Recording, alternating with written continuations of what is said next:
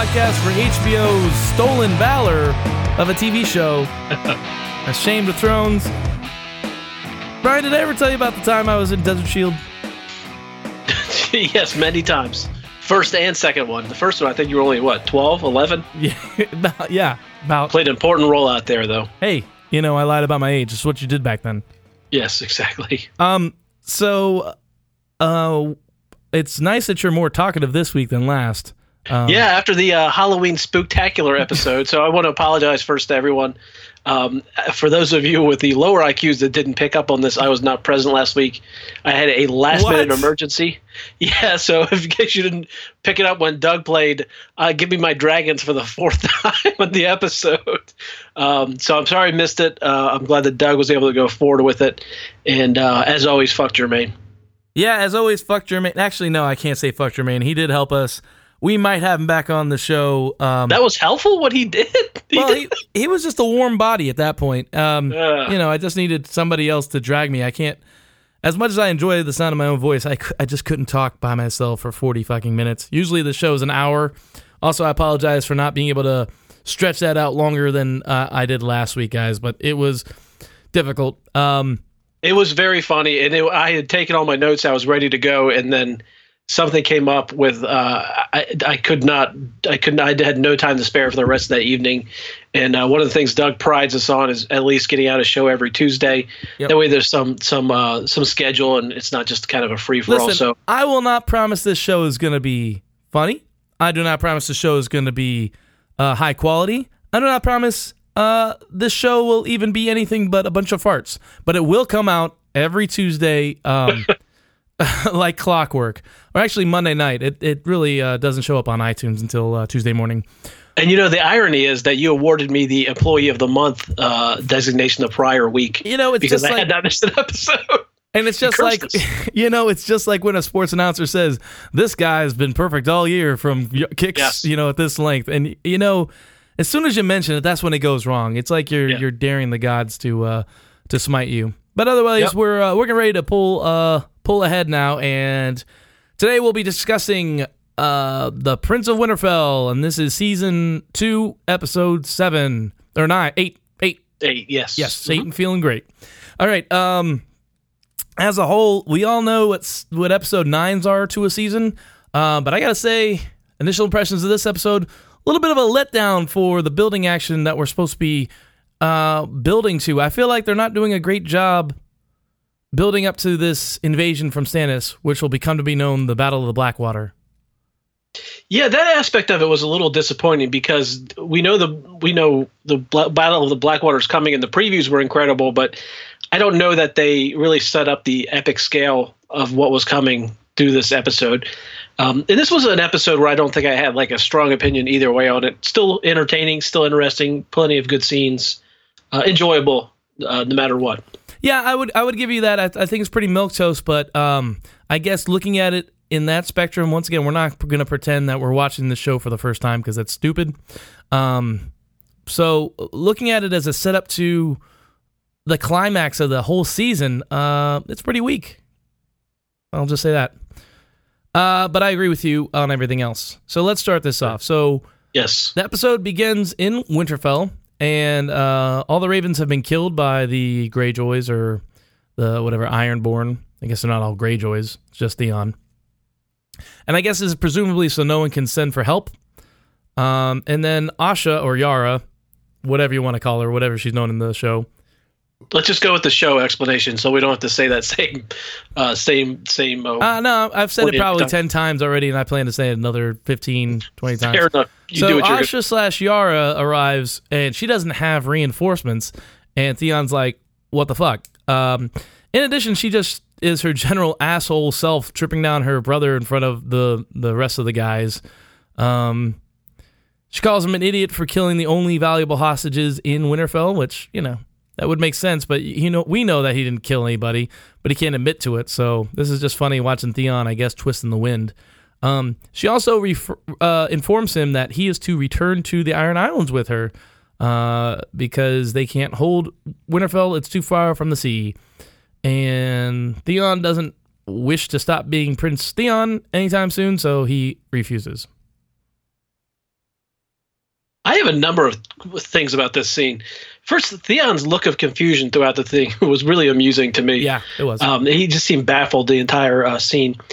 Um, if there was a contest of who is the most annoying Greyjoy, who do you think would win in that contest? It depends on the season. Okay. Uh, to date, who would you put as the most annoying Greyjoy? Uh, I mean, you only have what three of them to choose from, maybe four with uh, Euron. Greyjoy well, we haven't even met Euron yet. I don't think. Yeah. no, Okay. On the show, I don't know. Balon's pretty uh, annoying just because he's so fucking dumb. But I, I Theon has. I don't know. You're right. It, it's hard to choose because Theon is pretty fucking annoying. Even though he redeems himself a little bit, he's still kind of fucking obnoxious. But uh, I, I think he's kind of wayward, and I think that I would put it on Balon because he's responsible for uh, Yara and Theon Yeah. theoretically. You know, Oh, uh, this that's the character I, I hate the most. I would say out of Yes, the Greyjoys. yes. But as far as the most annoying, uh, Balon just doesn't have enough screen time to uh, annoy me. I guess to be in that battle. Well, we also I did like the scene from the fact that we saw that Osha wasn't just insulting Theon the entire uh, scene. There was some degree of uh, oh, humanity. it's like the ocean. No, wait. Your Osha, Asha is the Asha for sure is the wildling girl. Oh, okay, well, I'm Osha, sorry. Osha is the wildling girl. Fuck George Martin and fuck God, this is these Yara. Then, people right? for changing Yes. the name even more. Yes, yes, yes. Okay, this is Yara. So- Yes, Yara. uh, th- At least in this scene, she showed a little bit more humanity towards her brother that she hadn't shown by sending all those people out and saying, "Look, this, you know, I care about you." Whatever. I mean, I think that part She's of like, this. uh, listen, I was gonna go smother you in your crib, but then you smiled at me. Uh, well, I mean, some of this I think is the the Ironborn way of just completely dismissing any care for anybody whatsoever. She kind of betrays a little bit of that, and it probably goes against what her dad would have had her do in that situation to show some degree of tenderness towards Theon. So, uh, one other thing I noticed about this is this is like I don't understand what the strategy is here because I thought the whole point of the Greyjoys, like at this point, is to go and try to take over the North.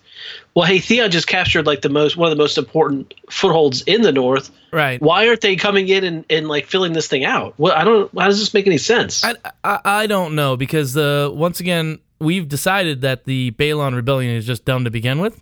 yeah, Um, I understand that they want, but we don't. I I think that's the big the big overarching problem here with the Greyjoy rebellion. Is what do they ultimately want? Do they want land on the mainland? Well, okay, if you do want that, you're not going to just need a castle. You're going to need a way to defend it. You're going to need several castles. You're going to need like a peninsula that you can kind of defend from sea and from the land. Um, and I, I can understand Winterfell's too far from the ocean, but what are they going to just? They're going to hold uh, Moat Cailin, which is the way to get up north. Uh, I don't understand why they don't. You're right. Why don't they just take the whole north? Because the majority of the North soldiers have gone south with Robb. That means the entire north is severely lacking um, manpower. I would think. and this is a good place to start because it, it's a it's a critical foothold. I mean, it's one of the biggest castles. It's obviously the the Stark stay there. So I don't know. I think it's just bad upper management. There's been no communication or no vision communicated to the lower Right. management, and you know, I I think it all falls back on Balon for not really uh, I agree telling with you, people what to like, do correctly. I But- agree with you, but uh, Yara seems to be um, on board. You know, she knows the vision. She's like, "Did you not read the company's mission statement? Yeah, yeah. It says to, uh, you know, to rape, pillage, and enrich lives, and that's what we do here at Greyjoy Co. Yes, exactly. So next we go out to the frozen tundra, and uh, Jon is with the party's been captured. We meet the Lord of Bones, and they've apparently the wildlings have also captured Qhorin. Lord of Bones wants to immediately kill Jon, but Ygritte convinces him to save Jon. First, she tries to say, uh, "Well, he saved my life. Jon saved my life," and then when that doesn't work, she says that he is Ned's bastard. And uh, this raised the question to me: like, how do these wildlings know who Ned Stark is and who his bastard is? well, in the show, it's uh, it's pretty well known that the Starks are a family that goes back to the time of legend. Um, Oh, okay. So the- yeah, so like there's been a Stark in Winterfell for what they say is a thousand years. The show and Oh, both like the Brand books, the Builder and all that yeah, kind of thing. so yeah, they know that there's a Stark. They might not know Ned Stark, but they probably know the name Stark because it's there's been, you know, that's that's that is the ruling family anywhere close to where these people live. okay. Um, so that's how it's explained in the show or the book. I don't know about the show. Um, I mean, it makes sense to me if, like, say, Mance knows because he was previously a member of the King or Knights uh, Watch. right. Not Knights, but yeah. But he- but I don't know what would make sense for Eager to to know that. Um, maybe Lord of Bones, maybe, but um, but anyways, not not that important. So Yeah, Lord of Bones. we get we get introduced to a load of bon- boners, and uh, you know he is dismissed rather quickly by what was it? And that's the red hair guy. Eventually, Oh, uh, that guy's awesome. I forget his name. yeah, he does like a hotels.com uh, Yeah. ad, ad campaign or something. But um, yeah, he's great. The redhead guy kills him pretty pretty quickly. Um, I, I don't know where I was going with that. Just besides to say, I'm not a fan of the Lord of Bones. I'm just kind of upset he didn't play more of a role. I agree with you. I found him kind of annoying, but I did what I did like. To, I did kind of like him in scenes, despite the fact that I found him annoying. Yeah, he's, Um, kind, he's kind of a dick in, uh, Yeah. in, in kind of a fun way. Yeah. So Lord of Bones agrees to keep Jon safe, but um, if he tries to run away, he's going to cut off his balls and presumably feed them to the walruses in the northern version of Very what the good, uh, very good. Stoneman did. So um, Ygritte tells Jon that she considers them even. Um, Jon kind of talks to Qhorin there for a minute or two, and uh, Qhorin lets on that they were caught because of Jon. They try to track back and find Jon. And it basically gives them a moment, uh, a private, saving Private Ryan moment of earn this, you know. And Jon has to feel terrible about this whole thing because Jon's, is, uh, as we talked about last or two episodes ago, a wild-eyed optimist thinks you know he's doing the right thing all the time. And, you know, it is kind of shitty that he saved this woman's life because he thought that I guess you shouldn't kill women, and then it's turned around to bite these his brothers of the um, brothers of the Night's Watch on the butt. Yeah, And I one will- thing I think sorry, the show didn't do very good job of is uh, they didn't explain where Ghost was throughout this thing. And I believe in the book they explain that Ghost is not able to follow the Rangers up some mountain or something like that, but that, they don't mention him at all um, in this scene. And I guess that's kind of a precursor of where they just ignore Ghost as the show goes along when it's convenient. Well, at least in the books, I know that he's separated from Ghost, and Ghost returns when uh, Cold Hands escorts Sam and Gilly through the the wall. Right, right, gets right. Bran and those people back up, and that's when uh, Sn- um, Ghost comes back. But uh, yeah, I don't know. Um, I- this is all show invention uh, to a certain degree because um, Jon lets Ygritte go, and he just goes back to the group in the books. Now, the group, uh, which he's part of with Qhorin and the other guys, gets picked off one by one, um, and it becomes clear that you know they're not going to go away. It's like a ten little Indians thing, and it's just down to Jon and Qhorin, uh, and they both get captured immediately. They have to fight. They they fight before they get put in chains, because Qhorin's like he saw this coming a mile away. But I think they do this just to just to two things to give Jon um, just to speed up the story. And I understand that. Um, Yeah. I'm willing to forgive that. But my problem is it's just this guilt. Um, this is another situation where they put guilt on a main character like they do with Bran at the very end of this episode. Spoiler alert: we will be ruining uh, the rest of this episode for you. So Oh, just God. be aware. Spoiler alert, the most worthless thing ever. But, hey, it's tradition now. Can't stop. But yeah, um, I think it's just a way to like, you know, put guilt upon a character as a form of motivation, Sure. and I think it's kind of sloppy. I agree with you. I wasn't a huge fan of it. And I also thought that uh, Qhorin seemed like an interesting character. I know you didn't like him when he first appeared, but I mean, think about the guy who's been ranging, probably the longest ranging uh, uh, brother. You know, you would think he has some interesting stories. Instead, it just seems like he gets captured like a rube out in the middle of nowhere. Yeah, Um, that that's- kind of boring. Um, but you know, you can only tell so many stories in, in these things. You know. yeah, but you're right. They don't do a good job of setting him up. I feel like. Mm, I don't know if they couldn't set him up in season one, but maybe earlier in this season they could have told more stories about Qhorin. Just like in in episode one, just drop his name. I don't know. They might have. Uh, but well, the importance of him being captured, and then why it's so important that Jon kills him, it, it does it definitely does not translate to the screen at all. Yeah, um, I think it's too early. But did they have their did they did they have their Saving Private moment? No, No. not, not in this set. Well, they, yeah, they did, and not in this scene though, right? It's later. but they didn't do the like the kill, like they did. You know, Qhorin kind of shoved him away and was like, Oh yeah, Better not yeah, make it planting the seed. you know. Yeah. "Yes, yes, yes, yes." So Whatever. All right. So next we go to uh, the countryside, and Robb and Talisa are chatting. Uh, Hey, ex- can you do me a favor? Um, just as when the scene was over, wake me up when it's over. all the Talisa or Talisa stuff in here was, uh, I'll I'll say it's the low point of the episode, um, and it just goes on too long. So, you know, they're just trying to speed along this romance, and they do they do it at a goddamn like, um, what was the was it Attack of the Clones when George Lucas tried to write a romance novel between romance scenes between uh, Darth Vader and um, the girl from The Professional. Oh yeah, Sandus course. yeah. Yeah. So uh, yeah, Robb and Talisa are chatting on an extremely windy day. I'm surprised they got their dialogue without having it to be ADR. It's a little uh, whatever uh, business talk. You guys ADR or something. I, I can't get into it. Anyway, uh, he's telling her the reason for him getting married or being uh, you know having one of these arranged marriages. And he says he needed the bridge because he thought he could march south and save his father. Now it's been a while since I read the books, but uh, I don't remember exactly why he needed the bridge, but I don't think it was to get his father or rescue his father. I think it was to attack the Lannisters. I don't think he Yeah. wanted to march on King's Landing right away. Uh, that would have been suicide, I guess. Um, I think he just needed it to attack the Lannisters. But regardless, we get this like Robb's a good guy kind of thing. But Robb says his father was a great man because he wanted to protect all of his people, uh, from the lowliest to the you know the most recognized lord or knight or whatever. What Which do you he- think would be like the lowest people? I don't know, somebody who maybe, I don't know, uh, cleans lice out of everybody's hair. Like, you Oh, know, they just sit down at a dinner table and there's the one guy that, like, you know, like you see in the nature programs with one monkey coming behind the other guy. Uh, Sure. and They have this guy, he's like the, the lousy, and that's ironic, the lousy li- lice cleaner. What about the people who clean up the poo?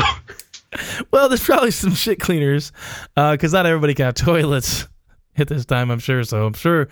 Anyway, basically, the lowest of the low. Uh, Robb saying that his dad cared for everybody, which seems like an obvious ploy to get into Talisa's pants. Uh, but anyway, he starts botching this job by start talking about his beliefs about capital punishment as far as it comes to Joffrey.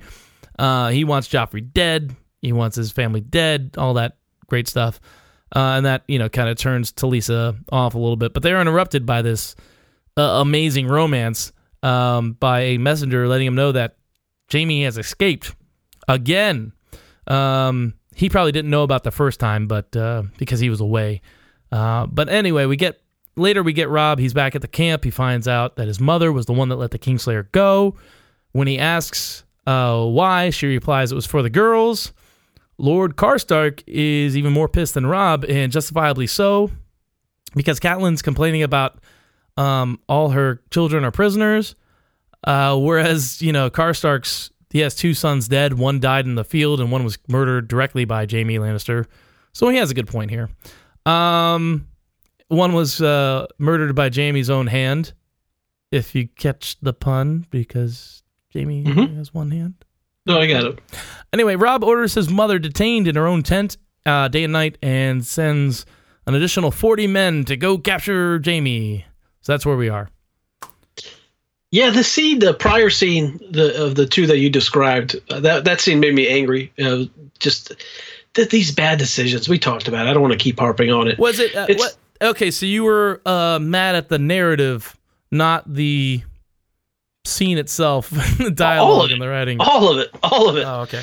Yeah, and then he he's also like doing this in front of everyone, which also seems crazy to me. Like, why isn't why isn't uh, Roose stepping in? Why isn't his mom stepping in? I Yeah, mean, Roos is giving him like judgmental eyes. I think I pointed that out last episode, but Yeah. the episode before. But he's not saying anything. Nobody's stopping this. No one. Everybody probably sees this coming from a mile away as being a terrible idea, and they're not trying to hide it. No, you think that he have like his war council would have free reign to step in and say, listen, boy, you know, you need to stop this shit, but whatever. Right. I don't. Did you notice that uh, that her Talisa and Robb, like when the writer approached to give the news about Jaime uh, ex- escaping, like they had like these really goofy looks on their faces. I didn't notice that. What do they look if like? you look, if you look at, if you watch it again, and God help if you watch this scene again, Absolutely they both not. like, they they both look like they knew in advance of what was going to happen or something. Uh, just odd shots. But Guys, that is, that is another ashamed to throne promise. The shows will come out every Tuesday, and I will not watch an episode again. I've already seen it once years ago, and this is the second time. Never again. Yeah.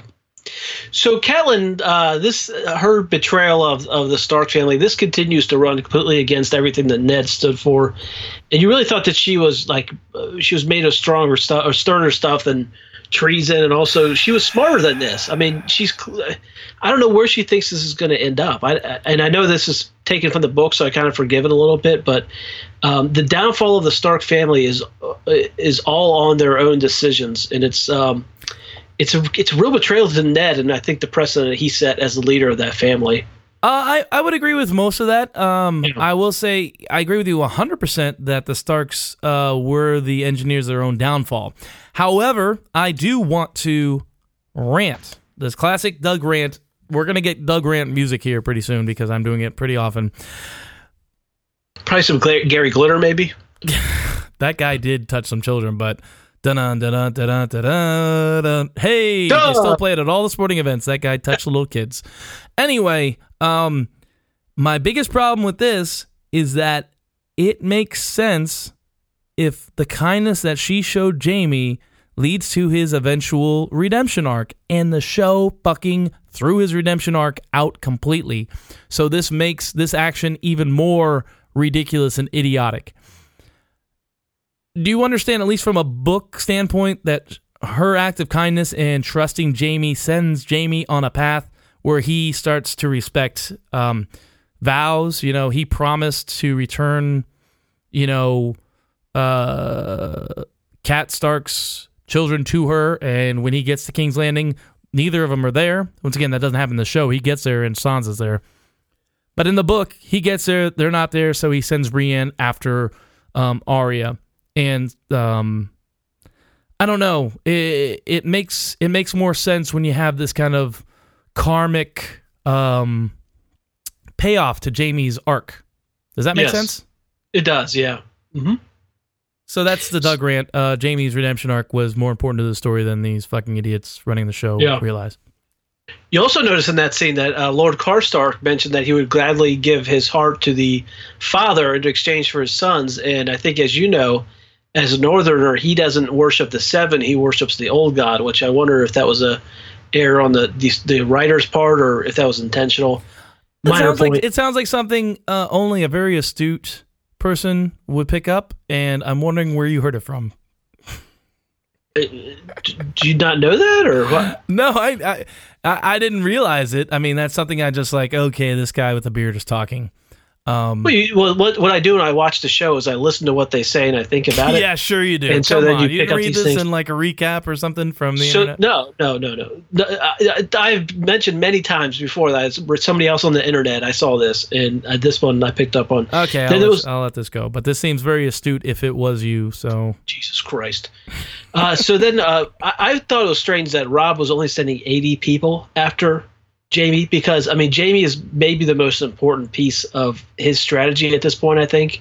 Beyond winning wars, as long as he has Jaime Lannister in his as his captive, I mean, I think he has like the ultimate Trump piece, you know? yeah, I mean, Uh, it's. maybe Trump piece is not the best word, but I mean, um, at, giving the situation. yeah. uh, yeah. Yeah, yeah. So that I, I don't know why he didn't send like fucking half his army out, and then And once again, I think it's not the quantity of sandwiches here; it should be the quality.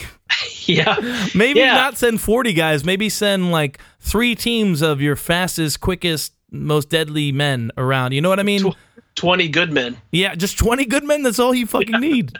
Damn it, if he only knew. Yeah, so stupid. So, anyways, we go to uh, back to King's Landing. We see the uh, continuing evolution of the Jaime, or not Jaime, uh, the uh, yeah. I'm sorry. We go to. I'm sorry. I was thinking of a later scene. We see the shot of Jaime and Brienne. Uh, Brienne is apparently escorting Jaime back to King's Landing. we get to see the beginning of the relationship. Uh, first, they Brienne lets the horses go. They're getting into the boat the entire time. Uh, a manacled Jaime is uh, is insulting Brienne. We kind of get to know a little bit about more who they are. Jaime's really obnoxious throughout this thing. Um, he kind of knows who she is, or at least where she's from. Makes a bunch of lesbian and bestiality jokes, and uh, it's pretty awful. Uh, Brienne looks down on him because he's the Kingslayer, but he just makes fun of her about her appearance over and over. He Jaime tries to taunt her into a fight. Um, but I didn't I didn't necessarily understand this because we know that Brienne is taking Jaime back to King's Landing. So why isn't he why is he fighting her? Why isn't he just letting her take him back to King's Landing? That's the ultimate goal. You're right. I don't know. Um, in the books, it's just his arrogance, thinking that like I, I don't know if he's just upset that a woman has him captive or anybody has him in chains, and he doesn't Yeah. want to be in chains at all. Uh, but it's, I think it's just his arrogance. Um, Yeah. but you're absolutely right. She's trying to help him escape. Maybe you give her shit uh, when you're a couple hundred miles away. I don't know. Yeah. Uh, so they steal a boat. They head down a river. Yeah, where did that boat come from? Uh, just uh, just a boat. You look hard enough, you'll find boats.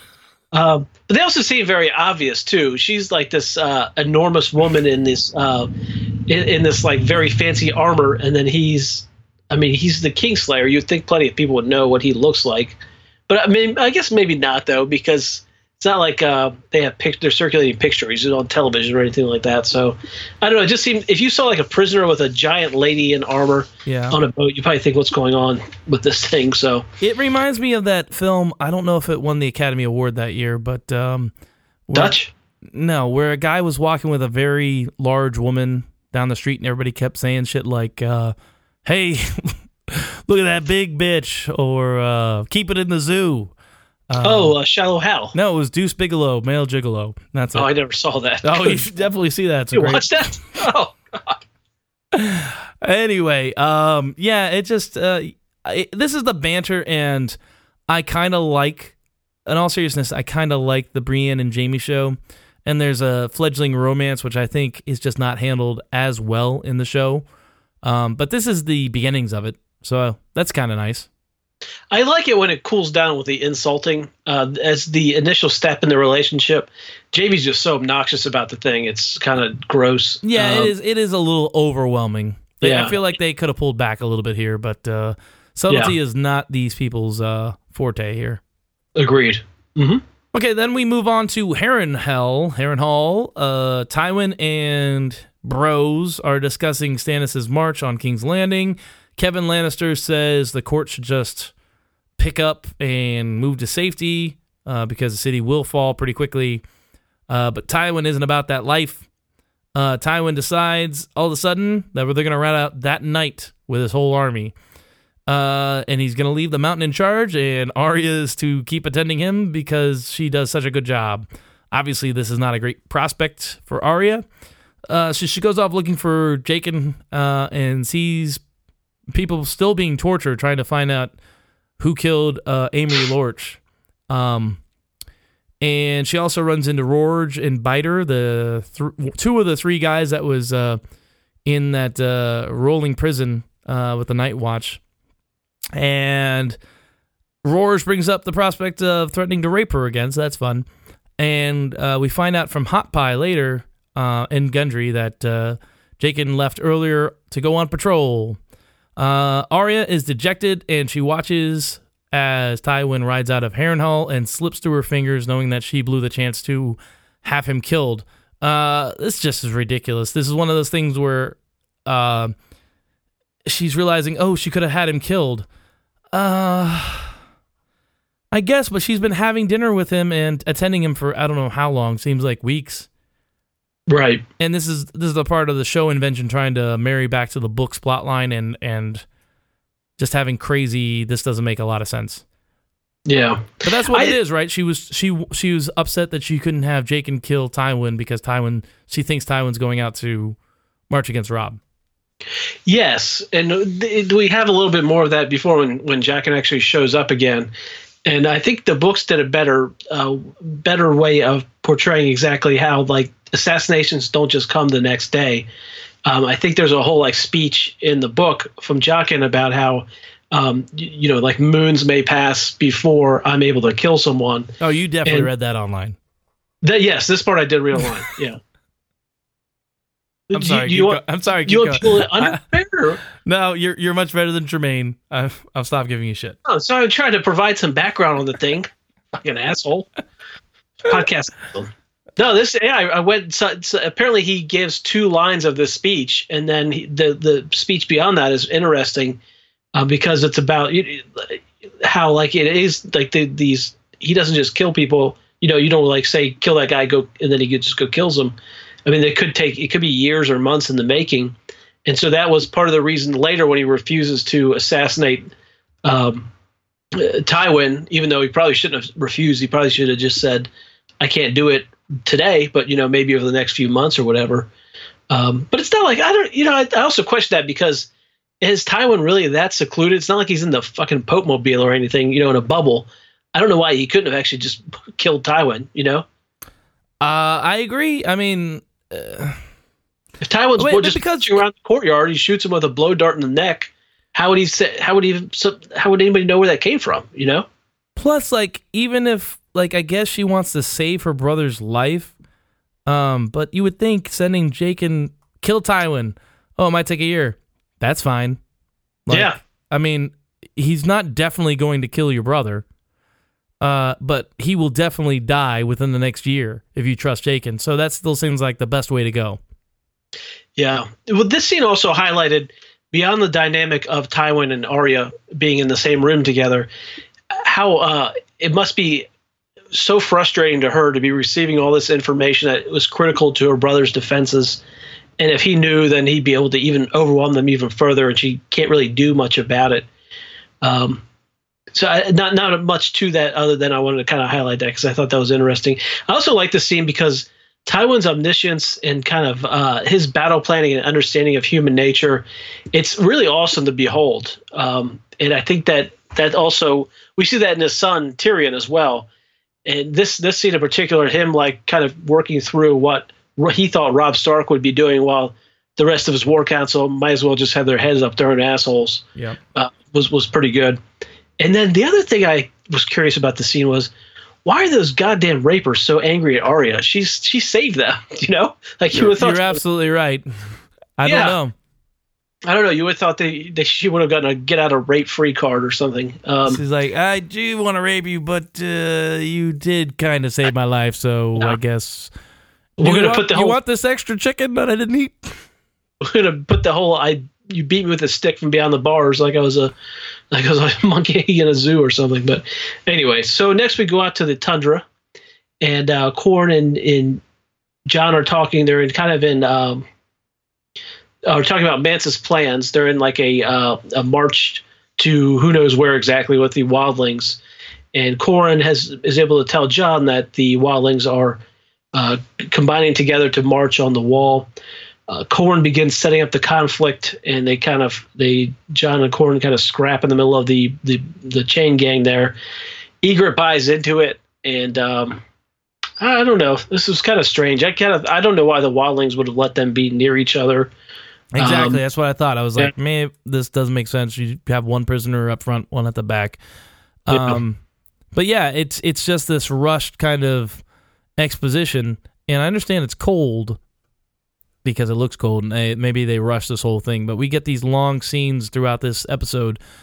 They could have, I don't know, somehow conveyed this this bond between Qhorin um, more effectively than than what we have right here. Um, Yeah, I mean, I think it's fine. Uh, they're condensing down the storylines. I, I mean, I don't have a huge problem with it. I just not. It seems not like a great. waste. It seems like a waste. It seems like Qhorin could have Yeah. told him to kill him uh, or to infiltrate the camp later when he actually kills him in the same scene. It just seems like an extra scene. Yeah, yeah. not not much it- fucking happens. That's my problem with it. I, I agree with you, and I think it's just the kind of the disease of when they have a character in an episode, they kind of need to check in at least once or tw- or at least twice, and sometimes Oh, who- three times. Would you be referring to anybody else in this episode? yes, yes, yes. Uh, We're gonna get to it. Okay, so next we go to Tyrion, and he's in his chamber. He's speaking to Bronn. Bronn is cleaning his nails with a compass, which is presumably like a precision instrument back then. You know, they're not just handing out compasses on the street or anything. No. Uh, no, uh, they argue about whether Bronn should wear his gold cloak as the leader of the City Watch. Uh, of course, is concerned with uh, function over form. Tyrion is concerned with the form. Uh, is bored. He's ignoring Tyrion. There's a lot of fun. This the interplay between these two guys. They're apparently in this uh, Tyrion's chamber in order to plan the defense of the of the city against uh, upcoming Stannis attack. And um, Varys arrives on scene to compliment uh, to compliment the gold cloaks that have been doing a better job of taking care of thieves. Thievery is apparently down, and it's because Bronn and his uh, his gold cloaks are just killing known thieves. So they now only have to worry about the unknown thieves.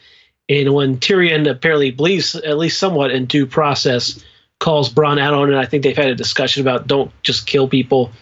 Bronn explains that uh, when there is a siege, the thieves steal all the food, and then starvation becomes the biggest issue. And then once the, the siege is over, the thieves are rich, half the people are dead. He goes to a whole like uh, like a farm. Oh no, this I'm sorry, that's later. So um, they determine what the weakest point is at the city, and it's the Mudgate. And they try to figure out how to defend it, and there's not enough men, uh, there's not enough books to throw, uh, but they do have pig shit, which of course is a reference to uh, what uh, Bronn called the wildfire a couple episodes ago.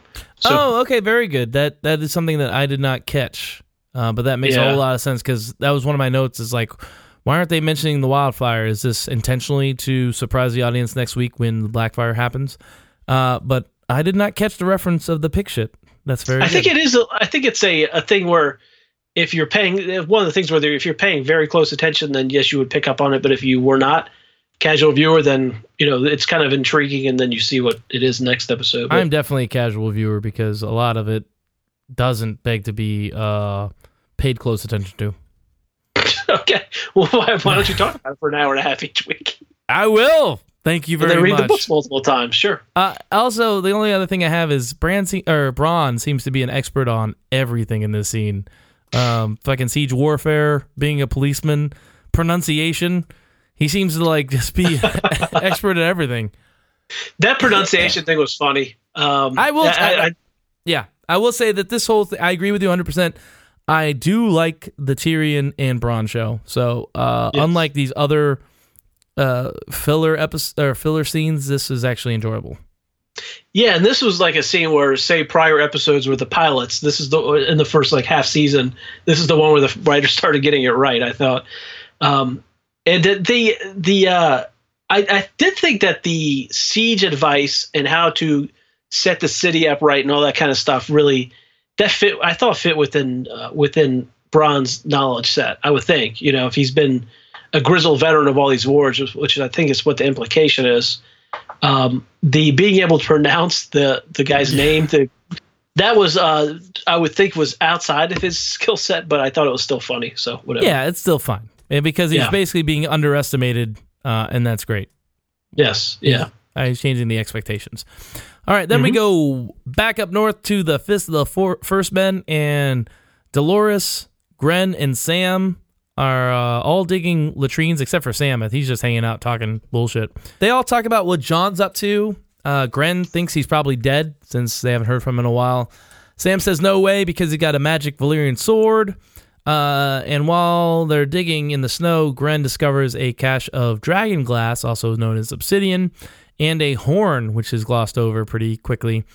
Um, in the books, this is discovered by Ghost and Jon, Um, and the horn might be important since it might be uh, the fabled horn of Joramun, which can, legend says, can level a wall uh, if it is blown.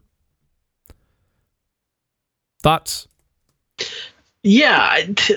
I, why are they digging latrines up there? Why don't they just poop in the snow? I, I thought the same thing. I was like, you don't have to dig a latrine. This is this is a mountain. Just fucking shit. Like it's like yeah. a high plateau mountain thing. Just go yeah. to the edge, pee off the edge. No big deal. Ex- exactly. Uh, I don't know if you noticed this, and it might maybe it was the lighting, but Sam's teeth looked uh, really brown in like an upsetting way. Uh, maybe it was the light. I don't know. Uh, because uh, even though all these people are supposed to be middle ages type people, their still teeth are still generally okay, but Sam's were uh, like oddly brown. Um, and then the other thing is, um, gosh, the finding of these this these tools is just such a such a coincidence. Um, yeah. You know, I, and I think this could have been corrected easily if it was like put in a realistic, uh, or not realistic, but like a a landmark. You know, if there was like a circle of stones and then this was the middle stone or some shit like that. Um, I don't think we're oriented to where the importance of what this place is. It just seems like dumb fucking luck. Yeah, and they're out in the, just out in the middle of snow. Whereas if they explain in the show a little bit more, this is the fist of the first men. If we knew actually what that meant beyond just the name of it, and then this happened to be like the perfect circle in the middle, and I, you know, I don't know. What's crazy Um, is in the book when Ghost dis- discovers it, Jon brings it up and it's wrapped in a um the cloak of a Night's Watchman, just like it is here now. But they uh think Jon comments on it can't be that old since like the cloth has still like been preserved. So it leads you to believe did um Benjen Stark bury it there? We don't know. It seems like a recent discovery Yeah. and a recent dig, which makes more sense for a dog to dig it up than you know some jabronis just digging in the snow. Yeah, and I don't even think that you need they needed to make. I, I would rather they had this make sense than have this be like some mystical thing. But I don't because I, don't think that the mystical aspect of just happening to find this here and there adds anything to what it is. Uh, instead, it just kind of led to confusion for me. Plus, in, Or- in in retrospect, what does this Mhm. do? I think the only reason this cache comes through is Sam uses uh, Dragon Glass to kill one uh, other, Oh yeah, yeah. but Mhm. But in the book, there's more import because uh, Sam is like, "Oh, we got to start producing more of this stuff. We got to find more obsidian," and they really don't take that that direction in this show at all. no, instead, I think they that's what they lose at Hardhome, uh, at the Battle of Hardhome. Oh yeah, you're right. Yeah. hmm So uh, next we go back to Harrenhal, and is carrying some water. She's knocked over by some jerk. Uh, Jaqen appears, and no one thinks this is odd that Jaqen and Arya speak all the time. Apparently, Openly in the very public place. Uh, yeah. I don't know. Maybe it's like a big brother, little sister program. I don't know. It's It's kind like, of just oh, odd. Jack trying to get his dick wet with a Oh, 13 year old girl. Younger. Uh, so she wants him to kill Tywin, and he says he can't do it. He doesn't explain why exactly. Presumably, it's too big of a kill. But we talked a little No, bit I think he about. does want to kill. He says he, he can do it. He just can't promise it quickly because she's like, I need him dead now. And he's like, sorry. Oh, gotcha, gotcha, gotcha. Okay, yeah, and like we talked about earlier, he explains why they can't just go kill people. I don't buy it, but whatever. Um, so he asks to give uh, her to give him another name. She says Jaqen, and this is almost like a uh, "I wish for a million wishes" type version. Yes, we yes, talked about this. Yeah, yeah. So he thinks it's a joke, but she's absolutely serious about it, and uh, he she agrees to unname him, but only if he helps her escape. And she agrees to that arrangement. And he says a girl lacks honor, but then again, you know, he she said any name, or he said any name. He gave her name, kill him. You know what I mean? So um, his his perception of her lack of honor, I thought he was a little had a little less honor in this situation. Yeah, uh, this whole thing is, uh, you know, it's definitely clever on Arya's part, but uh, I think if this is your first time listening to any of our episodes, first of all, I'm sorry. Second of all, I have brought up that I think this whole thing with the the wishes is something right out of you know the three wishes from a genie. There's three of them. There's a little girl involved, and I think it is totally made up by Jaqen in order to ingratiate Arya and get her to basically recruit her to be a faceless man. Man, Yeah, do we ever hear that like the the we we do definitely hear life pays for death later. Um, but we I never get this like you the saved three for me, one so I've got to kill. You've saved three of us, and the two other people were Rorge and Biter, the two Oh, guys that right. wanted That's to rape right. her. Yeah. So she saved three people from death, so she gets three kills, and we just don't see this, not even hinted at in the books, and the thousands and thousands of pages. Uh, definitely not in the show. So it leads me to believe that this was just made up. Yeah, if you were like an ER doctor, you could have like anybody you want killed if this was actually going on. Hey, don't joke about that. There have been serial killers that were uh, nurses. Well, yeah, I know that, but like like say Talisa, Talisa could have like the entire Stark or the entire Lannister uh, family killed um, under this this supposed theory. because she saved all the people in the battlefield. Oh, that's true. Yeah, she could just Yeah. come and say, "Listen, I have uh, it's written down here. I've got ten thousand people saved, so I'm going Sawed to." all this dude's leg. Kill Walder Frey. So I'd like to kill the entire Dallas uh, Cowboy football team, and What? I'm just saying, like, if you had ten thousand people, let's say you banked ten thousand death wishes, and you went to uh, the faceless man and said, "Listen, it's all documented. I've I'm an ER surgeon. I've saved all these people. I get this many deaths." Mhm. How are you not going to kill the Dallas Cowboys? You're right. Except before I did that, I would put all the my money on the Dallas on the, their opponent that week. yeah, yeah, you're absolutely right. yeah. No, flawless logic. I like it. Okay, so uh, let's see. Um, where do we go next? We go to King's Landing, correct? Correct. All right, Tyrion and Cersei are cordially eating dinner for some reason, uh, and they're discussing whether Joffrey should lead the defense uh, when Stannis finally attacks. Cersei thinks it's a bad idea, then drops a bomb. She has Tyrion's whore. Um, she says she did it because Tyrion is shipped off Myrcella and is actively trying to get her son killed. Um, when the whore is brought in by, I don't know, one of the Kingsguard, probably Sir Meryn Trant, um, it turns out to be just fucking Roz. Thank God. Who cares about her? No, I do. No, you don't. I love you, Um, Roz. Tyrion uh, gives nothing away, and Roz plays along, hinting that she expects to be paid like extravagantly for this. She's like, "I hope I'm not forgotten," uh, which I thought was a nice little touch on the show's part. So I will give him that. Um, and when she's taken out, Cersei is obviously taking pleasure in Tyrion's suffering. And Tyrion promises revenge, says something crazy like, you know, when you think you're happy, your victory will turn to ash in your mouth, some crazy nonsense. Later, Tyrion uh, runs off to meet up with Shae and tells her that they need to be even more careful because people definitely want to hurt them. And Shae says she'll protect them and cut off their faces, which I enjoyed. Um, and Cersei, uh, Tyrion expresses his love by taking possession of her uh, by using the line "You're mine," uh, which is a very creepy line and really doesn't work in real life. I have a lot of things to say about this, these this two scenes. First of all, they're eating lamprey pie. Would you ever eat an eel? I mean, it depends on how much butter. Um, like, like what are the sides? Can I mix the mashed potatoes with the eel? No, it's a pie. I mean, I, I don't know what Oh, goes yeah, on. Just- no, I can dip a pie in mashed potatoes. Don't tell me I can't. Okay, I don't know. Just the, the I I don't like seafood, so Yeah, but la- The- the right. idea uh, George R. R. Martin drops lampreys. Uh, nonstop. yeah, he's just like eels this, eels that, and I'm like thinking, does this motherfucker eat eels in real life, or did he read like in the 14th century some weird French kingdom ate nothing but lampreys in pies? No, I think this is actually cake? like a thing over in the United Kingdom, and they actually have like canned eels, and uh, it's all real gross. Yeah. and I don't like it. That so, sounds pretty gross. anyways, um, I, the conversation that Joffrey and Cersei were having about, or that Cersei and, and Tyrion were having about Joffrey's role in the war. I mean, Tyrion is absolutely right that that Joffrey needs to be out on the battlefront to show that his men that that he's has strength and is backing them. yeah, it's called PR. Yeah, I, and I don't know why Cersei doesn't realize that. I, I don't think this is a matter of trying to get Joff killed. I think it's a matter of him showing to actually be a king who is willing to lead, lead her people. And she's either being really short sighted or uh, just stupid. Yeah, it doesn't know. make sense. You're right. no, she, she I- could be she could be about it and say, "Listen, I don't want him to be in any real harm at all." But yes, he can do his little uh, dance and pony show. You know what I mean?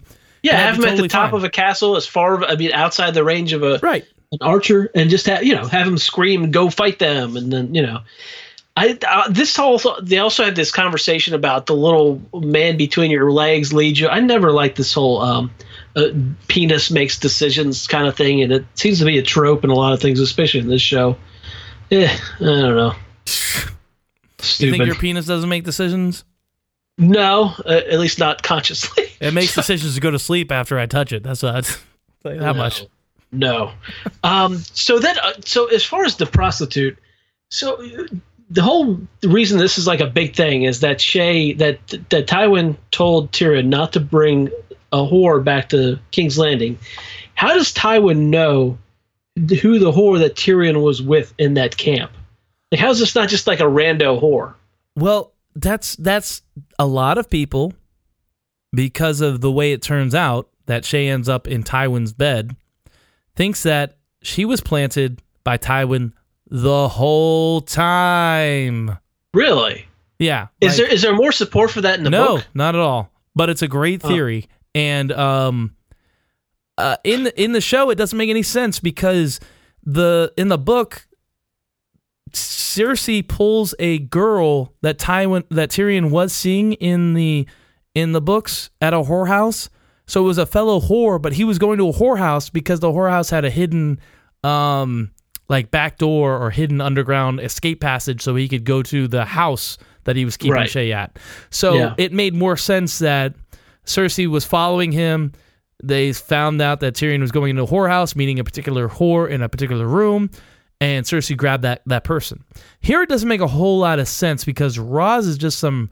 She's not a random whore. We've seen her before, but she works for Littlefinger, and Tyrion. Well, has- no, there there is a tie between her and, and Tyrion. Please continue. I mean, Well, besides so- the so- the Joffrey thing. Yeah, yeah. So the the Shae thing doesn't make any sense unless there was Tyr- Tywin imposed a no whores period um, on on Tyrion. Otherwise, I don't know how we would ever know who Shae was or wh- whatever. And I, I don't know. I, I don't think that Tywin would forbid all whores at the capital, but maybe he is. I don't know. But yes, uh, Tyrion did bang Ross Roz in a prior episode and actually gave her a necklace with a lion on it. And I think it's season two, episode one. I read this online before you called me out on it. So that's actually the tie-in. I didn't notice it, um, which that that makes a lot of sense because I didn't, I didn't was not able to put this together. I just at first I assumed it was a Littlefinger thing. Littlefinger knew that she was under undermining him, and so kind of threw her to the dogs. Was actually because Tyrion gave her a lion-shaped necklace in beginning of the season. No, I think I'm remembering now, and it is definitely the end of last season. Now that you say it, but that's only because I've watched all these episodes back to back to back, and it was the scene where Theon's uh, getting giving it to her from behind, and he says, "You have some very wealthy friends." I remember that scene specifically because we were talking at great length about Theon's member. but uh, but yeah, he co- Theon comments about her necklace and saying that she has some very uh, wealthy friends. Um, Yeah, so that makes a hell of a lot of sense. and that's a good subtle tie-in. I think. I think that was that's it- good writing. I, I agree, but it's a little bit too subtle because I, I didn't notice it. I mean, I'm saying, and you didn't notice it besides the fact no, that no. you uh, read this online. But um, but yeah, I didn't see the tie-in. Regardless, uh, Roz, they needed a whore, and what are they gonna do? Get cast another person? Fuck Right. no, they already have their stand-in for everything. Sex position. Uh, well, I did. worker. I did like how you picked up on that. She thought that she was going to become wealthy as a result of this. I didn't really pick up on that. What did you think she meant by um, "I hope you remember me"? I don't know. I don't really know. And I, I, at the same time, I was wondering why why she doesn't deny it. I haven't fucked him since whenever. You know, I, I, it didn't make a lot of sense to me. Um, so, but your explanation actually makes a ton of sense. Oh well, Um, is that a you- compliment? Thank you. Yeah, no. What what is going on here tonight? Why are you thinking about this? no, we are guys. We are friends in real life. Uh, the animosity is Yeah. just for the show. so then uh, the other part of this thing is I don't understand how Shae doesn't have more awareness of the amount of danger that she's in right now. I mean, she was a, a battle camp prostitute. How does she not know that she could be in serious trouble? Especially if Tyrion's telling her you're in serious trouble. Like all this, I'm going to cut their faces off. It's so stupid. Yeah, Uh, you think that someone of her position would have more world knowledge and more world? I mean, just be she'd be more careful. Like, I I I I, I can't stand her because of that fact. I think is uh, her character doesn't make any sense. Her history, where she is now, and uh, yeah, well, yeah. In the show, uh, Shae's more of a uh, almost an Arrested Development, or you know, kind of like a, a young woman. She's definitely younger, but oh, I thought you were going to say a young Tobias Funke. she's uh, therapist and uh, what is it? Um, It's a it's a uh, a- analyst and therapist, yes, analyst. Yes. Uh, but no, um, in the book, Shae is playing a little girl that's like her stage persona. Um, she plays a naive little girl. And it ties into, and it makes sense in the books because Tyrion he lost his virginity and married uh, a girl when he was 13, uh, roughly the same age as him, and she was told by Tywin to be a prostitute, but obviously she wasn't. We found that out later. Um, so that explains why Tyrion's into Shae and why Shae's so naive and doesn't understand why uh, she's in danger. But in the show, it's once again the show invention trying to marry back to the books, and because of all these little changes, it just fucking doesn't work, and it doesn't make no, any sense. it doesn't. No, she should be more street smart. You would Um, think. So next we go to Robb and Roose in Robb's war tent, and uh, I love how Roose keeps referring to my bastard is approaching Winterfell. Um, I mean, I guess he can't really call him his son, but the the Roose's constant use of my bastard is is kind of funny, and I don't think that's something that Ned would have done to Jon. no, uh, but what do you want to call him? Like, hey, my uh, my uh, son that I don't talk about. my shit son. Yeah, yeah. Do I have son? I don't know. His his use of it is it just always struck me as, as funny. So Robb wants to send word to him uh, to uh, Roose's bastard that he's going to offer terms to the Iron Islanders. Everyone who who surrenders will be able to go free, except for Theon. They're going to hunt Theon down like a, a, a like a dog. At the same time, Talisa arrives for a booty call. Uh, Roose takes off and doesn't. I mean, I don't know. Right? Roose didn't just stay in cock block. It seems more sense to me. Uh, Robb starts crying about his situation. You know, and to be fair to Robb, I mean, he's like 17 or 18, and this his whole life's falling apart. His mother's just betrayed him. Uh, all the siblings are captured or dead, or it's it's he's in dire straits. But uh, they talk for a few minutes, and Robb's kind of overwhelmed. So Talisa dis- discusses how she ended up being a Florence Nightingale.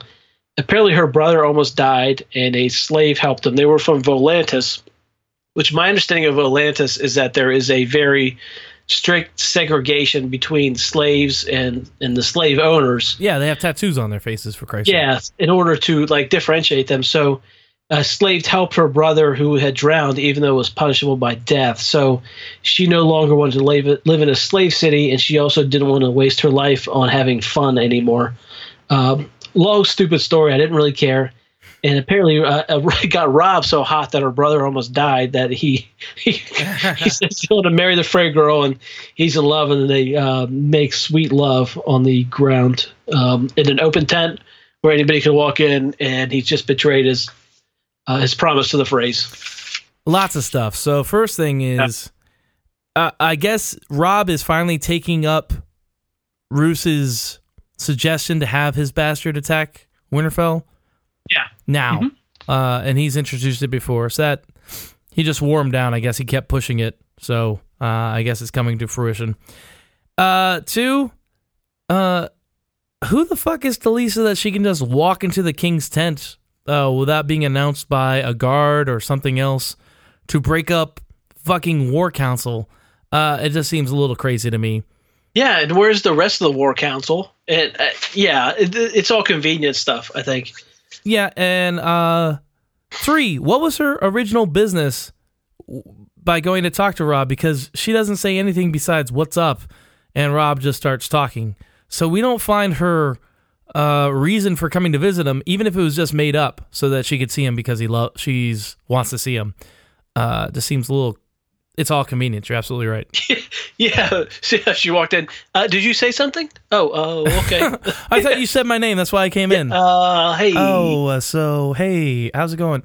yeah. it just seemed a little bit too convenient and you're absolutely right this is this uh, goddamn show invention and like I'm, I'm sitting there watching the scene like where they're like making out and we see Talisa's backside um and i'm just feeling nothing absolutely nothing i'm Your just lo- your loins weren't stirring. no not, my heart wasn't stirring my mind wasn't stirring i think my, i was going cross-eyed like what a terrible waste of time.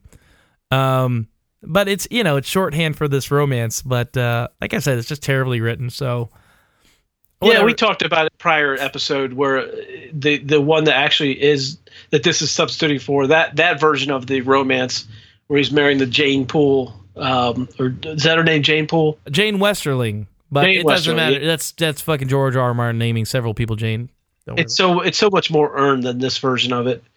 Um, so Right, but there was no character development with that that girl in the book, so they needed to make it. I, I I will forgive it in the fact that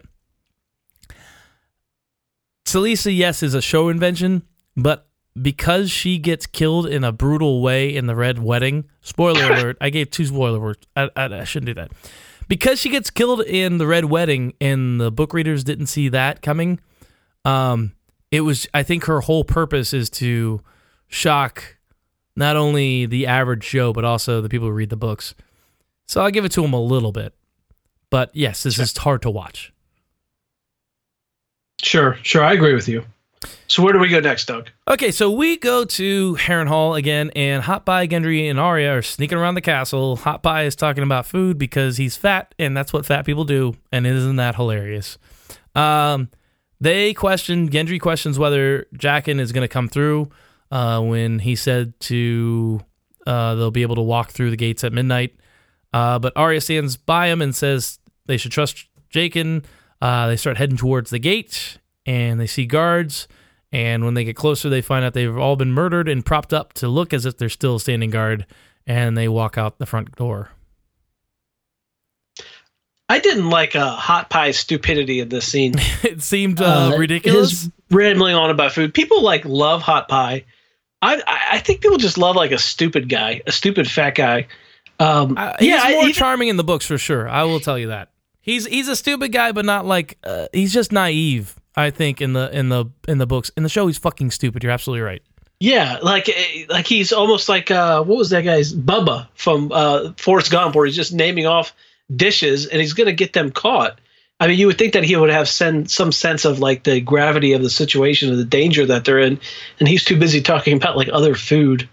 Um, I never like I never really liked that character because it just seems so over the top. I mean, even if he is a big fat guy and just wants food, it just seems so. I don't know. You didn't you didn't laugh out loud at the fat guy wanting to talk about food? No. And then why are they even taking him? Why is he even involved in this plan? I, I guess because he's part of the OG crew. I don't know. I, I, it doesn't make that doesn't make any sense to me whatsoever. Other than maybe he has the connection in the kitchen and can get some things of food. But uh, yeah, you know what? I think I think you know what you say that now. But I think that's actually uh, this is my ignorance, but I think that's what happens in the books. She's like, "Oh, we got to bring hot pie because he's in it the, in the kitchen and he can bring food." And I believe he does bring food with him so they can eat something as a escape. So good call yeah. out there. Yeah, I guess th- that would make sense. So Okay, so next we go to uh, Stannis, and he's on a boat. He's talking to Davos. Uh, they're due at King's Landing within a day or so, depending on the weather. Uh, Stannis admires Davos and uh, he, he, for leaning into the position that he's taken as the the Onion Knight. He, he's kind of, despite the fact the old money is looking down on him, Davos de- declares himself as the uh, or takes as his sigil and an, onion. Um, so he kind of admires Davos for being who Davos kind of being who Davos is. Stannis describes how he feels slighted. He held on to Storm's End during the Robert's Rebellion. Everyone kind of forgot. And then once Robert took over, he gave uh, Renly Storm's End. And uh, this really upsets Stannis, obviously, because Stannis is a guy who does his duty, didn't get the recognition for holding Storm's End, uh, but he kind of shrugs it off because he does his duty. So they kind of go into a little bit more of the backstory about the siege of Storm's End, how Davos saved everyone by being able to bring uh, onions and there was a salt salt tack or beef tack or whatever the heck it's called. And after Stannis goes to the, uh, they basically ate Old McDonald's farm while they were waiting for him to bring the onions. First was the horses. yeah, yeah, yeah. Pretty good. Uh, yeah, so then Stannis uh, says he held on to Storm's End because was his duty. This is also the reason that he didn't question Robert's assignment of Storm's End to Renly. Kind of talked about it out of uh, order here. I'm sorry about that. Uh, Stannis tells Davos that he would like Davos to be the hand once he becomes king. Davos uh, somewhat reluctantly accepts it. And we started to get the, a better picture of the uh, sassy Coach Davos. Also, like the scene because it, I, I thought it really gave a good insight into who Stannis was. Stannis only cares about rules and who, what uh, honor and all this sort of thing.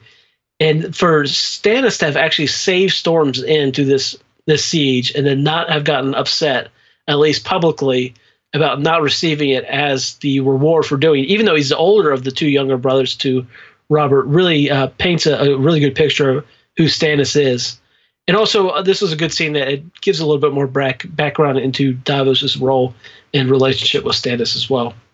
Yeah, uh, I will say that on your last point, right before the the background, um, Stannis is a sympathetic character. He is an asshole. He's kind of a dick, but he does follow the rules to an extent that he almost has honor by default, if you know what I mean. Yeah. Uh, he sticks to the rules. This is what the law says. This is what we're going to do. Um, I was told to do this, so I did it. Uh, you got to have respect uh, for somebody who does that. So that's why he's a somewhat sympathetic character. Um, especially know. in a, especially in a feudalistic society where it's not like uh, there's it's not more dynamic and the, there's not more information. I mean these these kingdoms rise and fall based on the people sticking to their roles within them. And even though like it's kind of shitty, like it's almost like a pyramid scam, it does to a large extent protect the lowest of the low because as long as you do what you're supposed to do, then you are supposedly protected by your lord. Supposedly. Even though they, even though they do get wrapped up in the Game of Thrones, but um, yeah, but I, I also wonder like how good of a leader would Stannis be because of this adherence to to the rule. I mean, I don't even though this Davos thing where he forgave Davos for being a smuggler because Davos saved Storm's End, you know, to go and cut off his fingers afterward. I don't I don't know that that makes like a lot of sense, you know. I I will say that it, people appreciate the law and order guy until they get in trouble with the law, uh, if yeah. that makes sense. And I, I, think everybody back then, or at least in this world, was kind of uh, in trouble with the law most of the time. You know. Well, I that's what I mean. It's just like they want to believe that um, their king has a personality, or the person they follow um, is just at like, and, and that's strange to say, but he's just regardless of what the rules are. And I think it has to do with the rules of man versus what is morality, I guess. And I feel like Stannis will just be a rule monger regardless of what the situation calls for. Yeah. So like if you get in trouble for I don't know, poaching so your family doesn't starve, uh Stannis is not going to take mercy on you and you will hang. Uh, kind of stuff, that, regardless that, of that's what I was getting at. That's I think that's the real problem with him is that he's probably too much of a stickler. Right. You need you need to show judgment, I think, or have your own moral compass um, outside of what is prescribed to you, and I think that's Stannis's problem. Yeah. Yeah, and actually, uh, D- Doug, if you could explain a little bit further, if there's more information from the books, I don't remember if there is. How did uh, Davos ended up being enlisted by whoever to bring food to Storm's End? That is a great question, and I have no idea. I remember thinking that at the time. I'm like, okay, so we we had just taken. I think we were introduced to Davos by saying he delivered food to Stannis during the siege, but we don't get any um any background as to why he felt compelled to do this action. Um, yeah, at least I don't know. I mean, uh, once again, this is my ignorance, but I remember that being a big question mark when I read it. I was like, okay, so he's all about Stannis, but why was he about Stannis to begin with? And I just don't know. You, think if he was a smuggler, he would he would only do it in order to make a huge profit, which would not tie into what would make Stannis happy. You know, if he showed up and just got rich on the shit and then took off. Yeah, it doesn't. Uh, it doesn't make a lot yeah. of sense. And and one of our listeners, and we have at least one because they left a comment uh, on ashamedofthrones.com, which you can do as well. But more importantly, rate and review us because that helps even more. Uh, but please let us know: is there a reason why Davos saved Stannis's bacon during the siege of War uh, Storm's End? Because I don't remember it. All right. Anything else? Uh, oh, one thing I didn't want to point out about this scene is I thought it was terrible. It was a terrible time to have this scene because it was an expository scene, uh, and I feel like we got another uh, exposition uh, scene with Talisa and her backstory. Just, yes. just two episodes back or two scenes back, and you don't put expository scenes towards the end of an episode. It's just a fucking yeah. we talked about that. Yeah, but the last th- last yeah, we, third of the episode, you shouldn't have this kind of Right, But we I- talked about it before, little- but in this particular situation, I prefer Stannis' backstory to this ridiculous Talisa story. But still, uh, they could have put it at the beginning of the episode, and I would have been totally fine with it. I think that though the, the the fact that it happened like on a ship kind of at least provided like a background where it was not like snoozed out. But yeah, I agree with you. Yeah, it Yeah. wasn't. It, like I said, I have no problem with the scene itself. I have this a problem with where the scene presents itself in the sequence of events of this particular episode. And one other thing is his dumb kids. That was his dumb kid. I I have uh, he's shown up so many times in the last two seasons, and I do not remember this fucking kid whatsoever. He was Yeah. such a zero. He is Um, a zero. Yeah, and it's kind of funny to see him. I did remember in the prior watches of the series that this kid died at the Battle of uh, Blackwater. Yeah, so you won't have to put up with him very long, will you? But I did not recall that he had like all of these scenes uh, and talked to all these people. I did not remember him at all. But uh, anyway, so where do we go next, Doug? All right, so then we go to King's Landing, and uh, Joffrey is walking with Tyrion and Varys, and I guess Joffrey's just learned of the downfall of Winterfell, and he wants to attack the Starks right now. He thinks they're weak, and both Varys and Tyrion look at each other, going, "Uh, that's the dumbest thing we've ever heard," because literally we are preparing for a siege with Stannis. We can't attack anybody. We're just trying to not die. Um, Joffrey also talks a bunch of noise about how he's going to kick Stannis' ass. Uh, if he sees him, give him a. He's like Stannis doesn't smile, but if I see him, I'll give him a red smile. if you know what I mean, because the red will be blood, and the smile will be where I cut him. Uh, Joffrey's just the worst. And anyway, he leaves. Tyrion uh, asks Varys what the hell he ultimately wants, but Varys kind of sidesteps that question and asks Tyrion what he uh, is up to, and Tyrion gives this backstory about another exposition scene. Uh, but I didn't mind it because it was well done. Um, about how he was nominated to be in charge of the plumbing of Casterly Rock, and he totally fucking crushed it. Uh, and now he's playing um, this new game, I guess the Game of Thrones, uh, as a new hand, and he's doing well, and he's actually enjoying it despite himself. Um, we get this line, "Where is the god of tits and wine?" Uh, which is pretty great. And we should sail there immediately. Yes, we should set Yes. sail. We'll see if JetBlue goes because I want to watch DirecTV on the way. Uh, Varys tells Tyrion that Danny is still alive, and Tyrion says that's the least of their problems. And I will end it there, but I will say that I like how watching this a second time, uh, the coming of the dragons to King's Landing is a great analog to the White Walkers up north. Um, this is the Lannisters' ultimate real enemy in the south. Just like up north, the ultimate enemy is the White Walkers. So I like that juxtaposition that I'm just noticing for the first time. Yeah, and god damn, I hate that Joffrey. Oh man, that, I, I don't know. he- he Could they have cast job. that kid any better? I mean, I, I've Right. never seen a kid with a, a face that you want to just Punch. the shit out of. Yeah. Yeah, and he does that like thing where like when he says something that uh, he like when he's trying to talk tough, he kind of does this like pop up and down a little bit thing, Yeah. and it's it's I, I guess that kid probably chose to do that, but man, it's a very effective. And I think that have, I think we've talked about this. I don't think he's like gonna keep acting, or at least he said he might not keep acting. Oh, I have no idea, but I mean, this is the, the role of a lifetime, and he nails it. I mean, Yeah. like legitimately, he does a great job. Uh, he does a better job than a lot of actors on the show that are much older than him. So bravo to that kid. advantage, uh, that his face is a face you just want to punch the shit out of, uh, and just like his the things that he says, like he's gonna give. If Tywin Lannister shows up, he's going to give him the Glasgow smile. I, I, I mean, just where, where's this stuff even coming from? Uh, he he's so delusional in like a crazy way. You just can't help but hate him. But then again, I also have read that like he's um, He's the nicest guy in the world. no, no, no. That he like was reading. He, he was like fucking fourteen or whatever, reading Kierkegaard on the set. Like he could comprehend it. Like he's probably also like a, a insufferable shit in real life, but from a different manner. But but I don't know that, so I apologize. Uh, that I guy. heard he was the nicest guy in the world, but that's by the same, you know, that's by his fellow actors that might have hated him uh, for whatever reason and just talking nice. Actors are the worst. Um, after watching the Talking Dead, I, Oh, I'll never watch. I they they had every actor from The Walking Dead on, and they were such fucking no, they were such stereotypical actors. I hated it. Gotcha.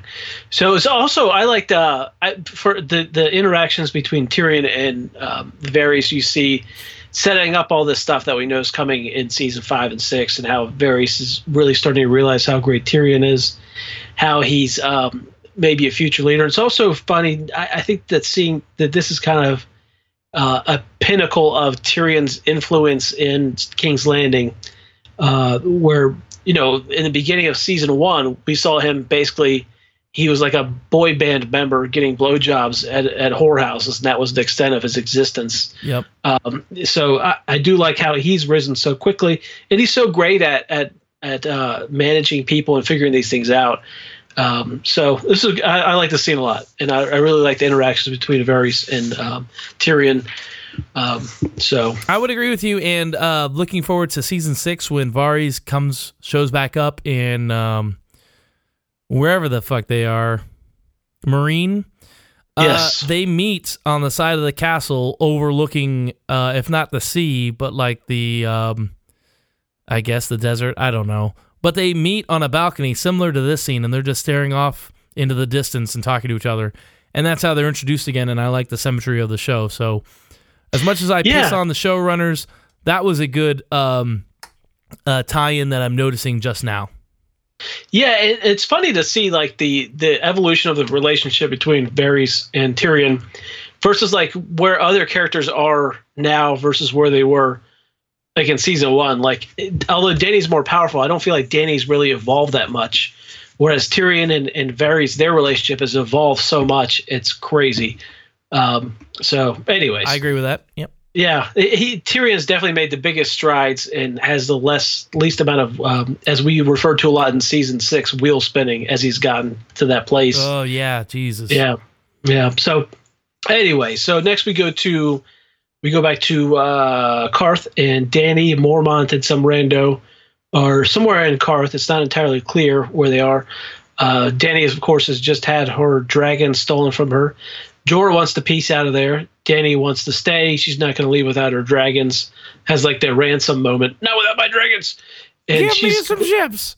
Yeah, she no no no. Uh, this it's a Mel Gibson line from the movie Ransom. Oh yeah. Not without my son. yeah. Um, so Dany's uh, she's kind of insufferable, insisting that they uh, that Jorah takes her to the House of the Undying she insists though that even though she didn't birth the dragons, they are her children. Uh, Jorah is over dramatic in talking about how he would live. I, he just said a bunch of nonsense, yeah. and so she uses her feminine wiles by touching him in the face, and you know who knows what's going through his head. He might He's think like, that's oh yeah, it's a night, Mazel Tov. Um, so, so so, is that a Black Eyed Peas reference? Yes, yes, yes, yes. Oh, yeah, that song is so terrible. And one of my yeah, no, my, no, it, it's terrible. It like I listened like uh the wife had it on on some like kind of radio station the other day, and I actually listened to the lyrics for the first time like ever. Yes. Of, I, I, I just the only thing that stuck in my head for the past 15, 20 years, whatever that song's been around was tonight's gonna be a good night. I haven't listened to the rest of the lyrics, and when I did, my God, that's the dumbest fucking song I've ever heard in my life. So when my cousin got married about a year ago, they had it up in North Carolina. You know, I've got a lot of cousins; they're all a lot of fun. And the entire weekend, I just kept like every opportunity would start singing like that lyric from that song. Mazel tov. Yeah, two nights tonight, and then would just text it to all of them. And then we got the DJ at the wedding a couple days later, played it I think like four times during the wedding and people went nuts during it. And so now we're still like it's a joke because it's such a terrible song. It but anyways, fucking awful song. All right, yeah, continue. So then it becomes apparent that Jorah is going to take Danny to the uh, House of the Undying, which I don't know why she couldn't just find her way there. Or uh, just ask literally anybody, "Hey, uh, yeah. you homeless guy, where's the House of the Undying? I'll give you, I don't know, the crumbs off my shirt." like it doesn't seem like something that would be hard to discover. Yeah, and you know what, uh, Doug? One thing I was really disappointed that I missed last episode was talking about the uh, lady with the lacquer face mask. Oh, Kvothe or whatever the fuck her name is. Yeah, so I, I read online that she and Melisandre are the only two known shadow binders from the city of Asshai. Yeah, which that is some crazy shit, isn't it? Yeah, it's just I Kavoth, We, we've seen Melis, we've seen Melisandre harness the power of the Shadowbinder. Lacquerface Lady, I don't think we've seen her power other than in the book she appears to in the book she appears to Danny uh in like almost like a dream state. She shows up, talks to her, and then disappears all of a sudden, as if she's like teleported herself there. Um, Okay. And then Danny sees her when she's hallucinating uh, in the Dothraki Sea after being dehydrated and uh, bleeding. Um, so we don't we don't know what her powers are, but yes, But she she shows up more than just like happen to have these like random interactions at uh, Qarth. She yeah, showed but up. she doesn't show up nearly as much as um, Melisandre does. So we don't know nearly as much about Kavoth, but she seems to be on Danny's side at least for now, or that's Okay. the way it's presented. So uh, she seems to be some kind of like uh, benef- uh, benefactor, I guess. So I think that I read online that those are the only two shadow binders that we know of. Which I think the shadow binding power is the ability to manipulate shadows to do things. Which obviously we've seen Melisandre do that. I don't think we saw Lacquerface Lady actually do it, but I think it's acknowledged that she can. And like that, the whole like um, legend behind Asshai is really interesting to me. And I I wish they'd go into it further on the show, but I don't know that they've gone that much further into it in the book. All right, so I'll give you the back background that I know about Asshai. Asshai is Yeah. supposedly where dragons come from, or at least that's the legend. Nobody think go- they call it- I'm sorry to interrupt, but I think that the three eggs that Danny has actually came from the Shadowlands beyond Asshai. Right, and they call it Asshai by the shadow. So this is where it gets really Tolkien fantasy. Uh, Asshai is a place that has like a ever-present shadow to the, uh, I guess, west of it, kind of like uh, in Lord of the Rings. Um, uh, and the people there, uh, babies just aren't born there. Um, people run around in these masks like Kavoth because it's like it's either radioactive or they can't breathe the air, something like that.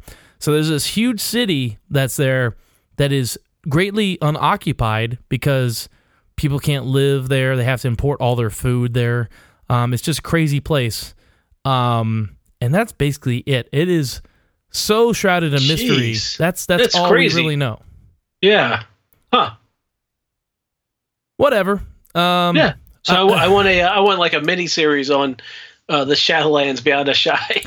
If you guys, really uh, uh, uh, for our listener out there, if you want a show, a podcast that goes into great detail about um, Asshai and other like um, stuff that is not much Game of Thrones, it's more a Song of Ice and Fire, like the book stuff.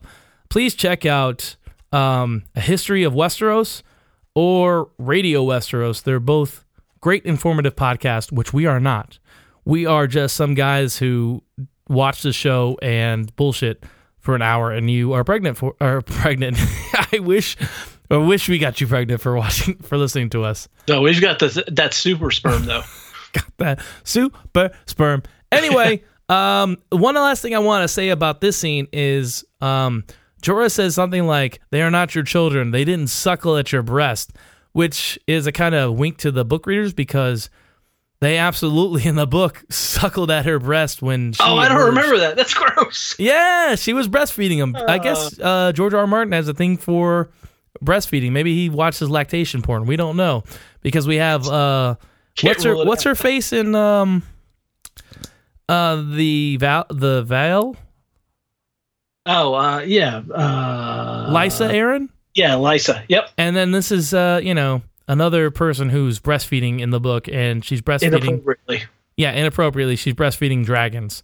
Um, so I I would have my wife to like breastfeed a dog or something, you know? yeah, well, I mean, if the dog's hungry and you got the milk, I mean, why? All right. Anyway, where are we where going do we go? Yeah, let's move on.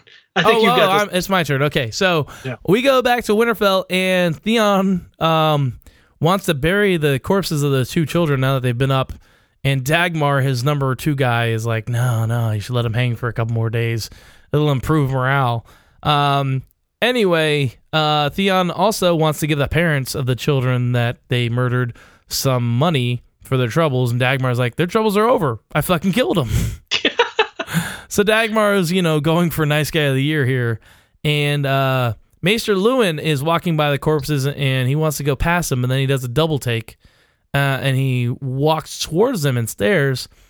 Um, I guess you know he just isn't over it yet. Jeez, I mean, come on, sack up. Yeah, there were two things I, I took away from this scene. Is uh, I think that Dagmer is a bad influence on Theo. I don't think they should be allowed to hang out. you know anymore. what? I don't think he's a very nice guy. yeah, and for whatever reason, it popped into my head like you, you know when you're a kid, your mom would let you hang out with some of the seedier elements in the neighborhood. yeah, and there's a Um, reason. Yeah, yeah. So then the other thing is, um, I did like that they the the show followed the book that they that um, Osha and the gang returned to Winterfell, but I wondered what the hell she was doing out in daylight. You know, I mean, I understand that that has to happen so Luwin could see her, Yeah. but it just seemed like uh, she's not like she's like some rando person. If What- Theon's walking around her? and sees her, Did he see her in the show? Luwin saw her.